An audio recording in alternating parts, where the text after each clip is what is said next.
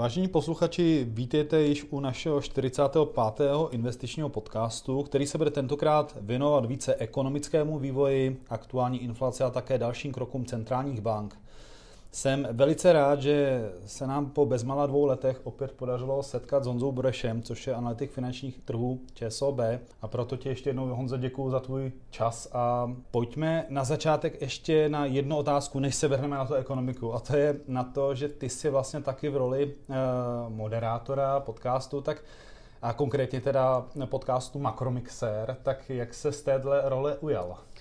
Eh, díky za pozvání, eh, Honzo. Eh, ujal jsem se jí jako příležitosti, která je pro mě velice zajímavá, nová a musím říct, Bohu dík, že tam sebou mám zkušenějšího kolegu, mého kamaráda Roberta Břešťana, který vždycky krásně obstará ten úvod a závěr, což je vždycky nejtěžší při představování nic nevynechat, na nic nezapomenout a pak se elegantně a vtipně rozloučit, tak tam musím říct, že mám eh, pořád eh, největší rezervy a jsem rád, že mám po boku zkušenějšího kolegu. Tak to jsem čekal, že dneska zvládneš ty za mě, ale tak budeme to muset zvládnout společně.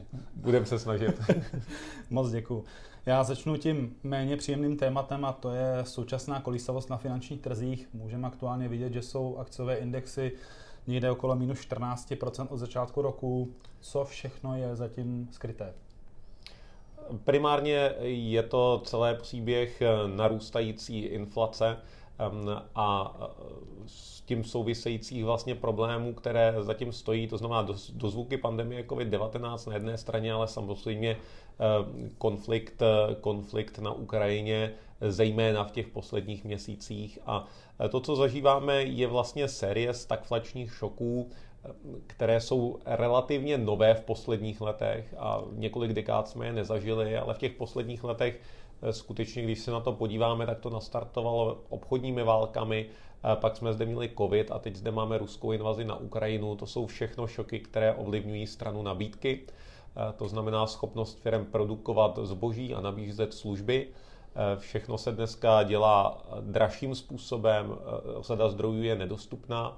A co je těmto šokům společné, je, že na ně neexistují jednoduché recepty a nedokáží eh, nás z nich jednoduše dostat centrální banky těmi osvědčenými recepty, na které jsme eh, byli zvyklí v posledních dekádách. Tak to je eh, ten hlavní důvod, proč jsou trhy daleko více volatilní a proč v tuto chvíli ve směs klesají.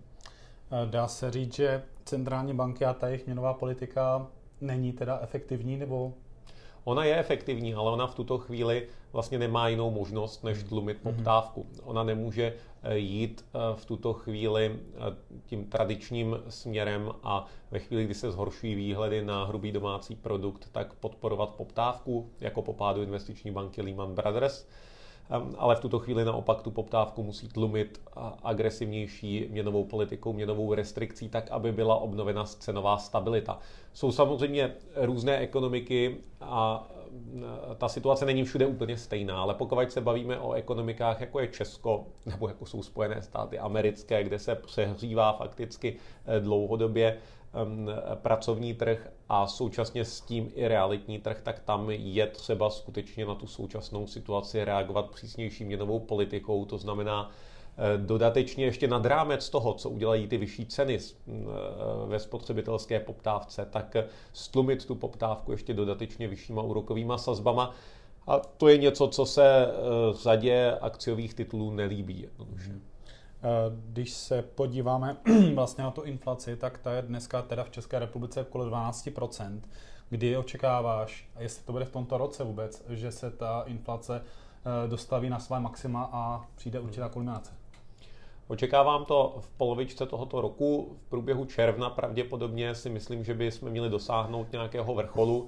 Snad to bude vrchol konečný, pod, očekávám ho někde v blízkosti 15%, mezi 14 a 15%. Potom by mělo dojít k určitému zvolnění té dynamiky inflace, zejména proto, že eh, pohonné hmoty už meziročně nebudou zdražovat tak rychle, budeme narážet na relativně vyšší srovnávací základnu z uplynulého roku.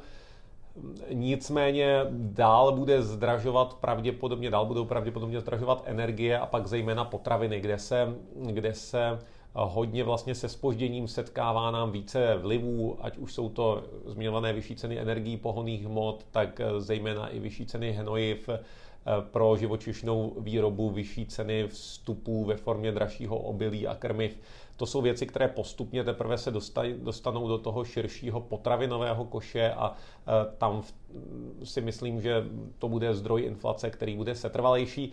Velká nejistota potom panuje ohledně toho, jak vlastně se to všechno promítne do inflačních očekávání a pokud eh, budeme mít kredibilní centrální banku, která bude jak, jako do této chvíle jednat včas proti inflaci, tak by snad inflační očekávání neměla být setrvale nějak výrazně vychýlena a pak by to měla být dobrá zpráva, protože Um, protože ta inflace ve chvíli, kdy nevstoupí takhle do těch dlouhodobých inflačních očekávání, se nezabydluje u nás natrvalo, ale po nějakém čase by měla odeznít. Eh, když jsme u řeči centrálních bank, tak eh, ta vlastně 5.5. zvedla úrokové sazby na 5,75. Očekáváš také, že jak bude kulminovat eh, ta inflace, že se přestane s tou přísnější rétorikou a s tím růstem těch sazeb, případně kde by to mělo skončit? Ano, očekávám. Nicméně ta poslední prognóza sama o sobě, kdybychom měli brát ten základní scénář, tak ještě počítá s poměrně agresivním růstem úrokových sazeb až do blízkosti 8%. To si myslím, že není v tuhle chvíli reálné očekávat ze dvou důvodů. Jednak eh, i stávající bankovní rada si nechala vypracovat alternativní scénář, který se směřuje s trošku postupnějším návratem inflace k cíli a počítá s úrokovými sazbami jen někde v okolí 6%, eh, lehce možná nad 6%. Ehm, a je to asi preferovaný scénář v tuhle tu chvíli pro tuto bankovní radu. Eh, potom druhá věc, kterou je třeba zmínit, eh, bankovní rada pravděpodobně může projít poměrně velkou obměnou. Otázka je, jak eh, výrazná bude, ale pokud se potvrdí ty zprávy z tisku, že novým guvernérem bude Aleš Michl, tak je to vlastně opoziční hlas v tuto chvíli a já bych předpokládal, že v takovém případě mu prezident dojmenuje některé nové, nové s ním vlastně podobně svět vidící hlasy a Eh, můžeme se dočkat ně, něčeho jako výraznějšího holubičího obratu v bankovní radě. A pak, pak už si vlastně lze těžko jen představit nějaké další agresivní zvyšování hmm. úrokových sazeb. Uh...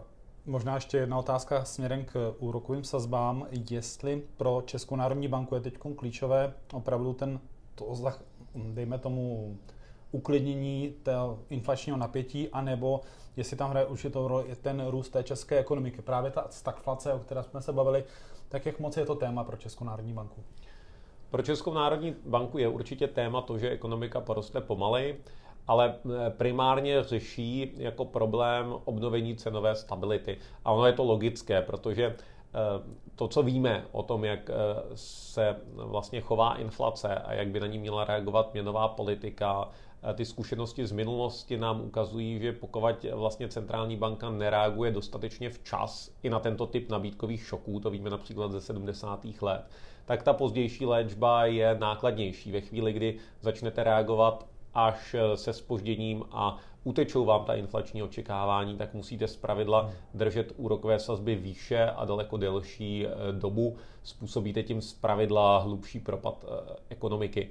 Takže to je něco, co vlastně je dobré se něčemu takovému vyhnout. Mm-hmm. A ještě naposledy zůstaneme v tom českém regionu, jestli je možné vnímat v současné době, jaké, region, jaké oblasti, sektory jsou třeba nejvíce, nejvíce v té české ekonomice postiženy současným vývojem.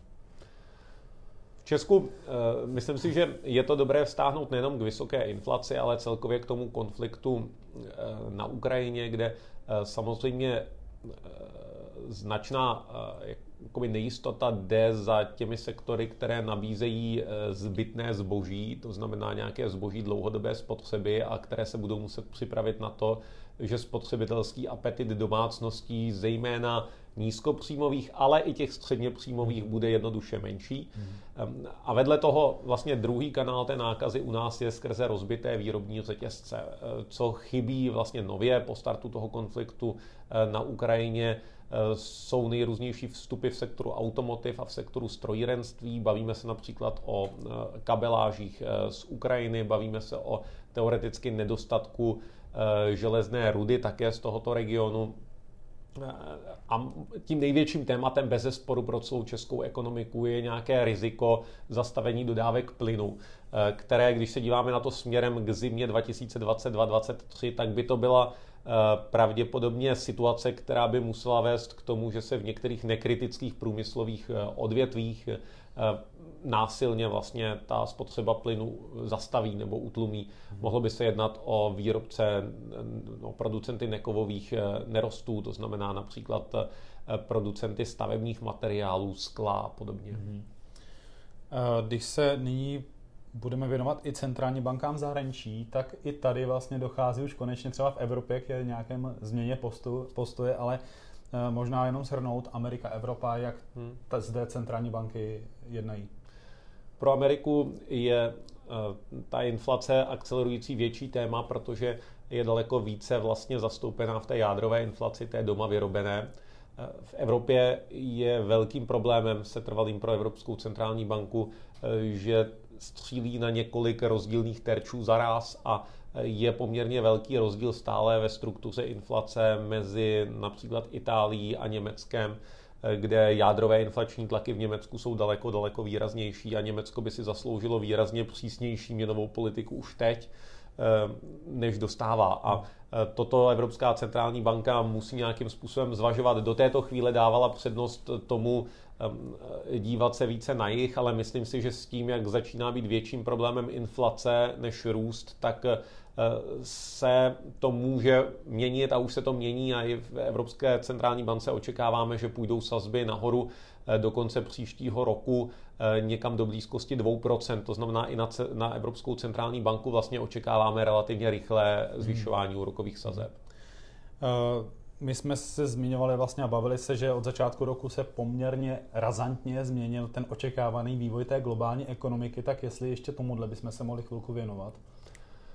Ano, změnil a jsou tady zase vítězové a poražení, respektive těch poražených je daleko více v tom vyspělém eh, světě a eh, nejvíce vlastně zasaženy jsou ty regiony, které jsou dovozně hodně závislé na surovinách, které Rusko dodává na globální trhy. Jedná se, já už jsem to zmiňoval, tak to jenom zopakuji, o vstupy jako jsou obilí, železná ruda, samozřejmě zemní plyn, ropa, následně celé spektrum kovů, paládium, nikl, ale i měď a hliník. To znamená, je to celé spektrum eh, vlastně komodit, surovin a vstupů, které, když jste jejich výrazným konzumentem a máte ještě eh, smlouvy vlastně uzavřené primárně s Ruskem, tak se vás to hodně dotýká. To znamená, jedná se v těch nejpostiženějších lokalitách, když se o nich bavíme, tak je to typicky střední Evropa nebo Německo, některé azijské ekonomiky, eh, jako například Tajsko nebo Korea, kde ta závislost vlastně je podobná.